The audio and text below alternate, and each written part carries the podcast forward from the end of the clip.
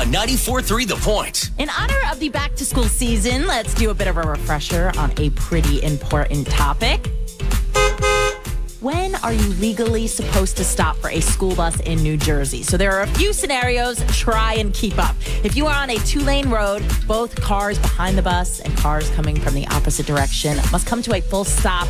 And that means at least 25 feet away from the school bus. If it is a multi lane highway, same deals. Cars driving with and against the bus must come to a full stop. Now, if it is a multi lane highway, but there's some type of median or divide, cars driving in the same direction have to come to a full stop.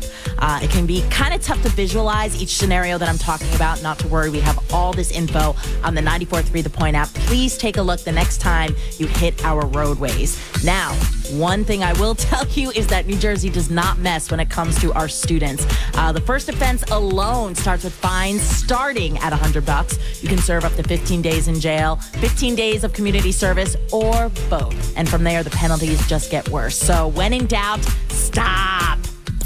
Get more on our 94.3 The Point app. Lou Russo and Shannon Holly. Thanks.